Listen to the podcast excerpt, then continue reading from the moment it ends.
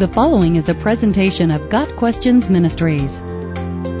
What is the Passover lamb? How is Jesus our Passover lamb?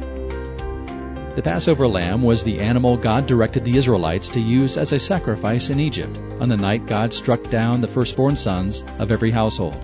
This was the final plague God issued against Pharaoh, and it led to Pharaoh releasing the Israelites from slavery. After that fateful night, God instructed the Israelites to observe the Passover feast as a lasting memorial.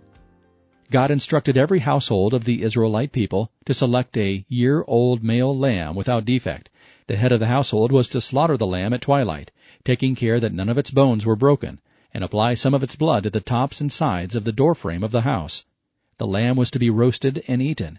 God also gave specific instructions as to how the Israelites were to eat the lamb, with your cloak tucked into your belt, your sandals on your feet, and your staff in your hand. Exodus 12, verse 11. In other words, they had to be ready to travel. God said that when he saw the lamb's blood on the doorframe of a house, he would pass over that home and not permit the destroyer to enter. Any home without the blood of the lamb would have their firstborn son struck down that night. The New Testament establishes a relationship between this prototypical Passover lamb and the consummate Passover lamb, Jesus Christ. 1 Corinthians 5 verse 7. The prophet John the Baptist recognized Jesus as the Lamb of God, John 1 verse 29, and the apostle Peter links the Lamb without defect with Christ, whom he calls a Lamb without blemish or defect, 1 Peter 1 verse 19. Jesus is qualified to be called one without blemish because his life was completely free from sin.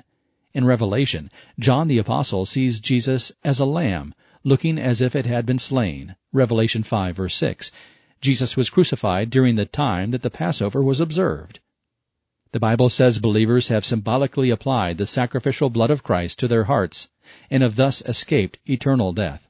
Just as the Passover lamb's applied blood caused the destroyer to pass over each household, Christ's applied blood causes God's judgment to pass over sinners and gives life to believers. As the first Passover marked the Hebrews' release from Egyptian slavery, so the death of Christ marks our release from the slavery of sin. As the first Passover was to be held in remembrance as an annual feast, so Christians are to memorialize the Lord's death in communion until he returns.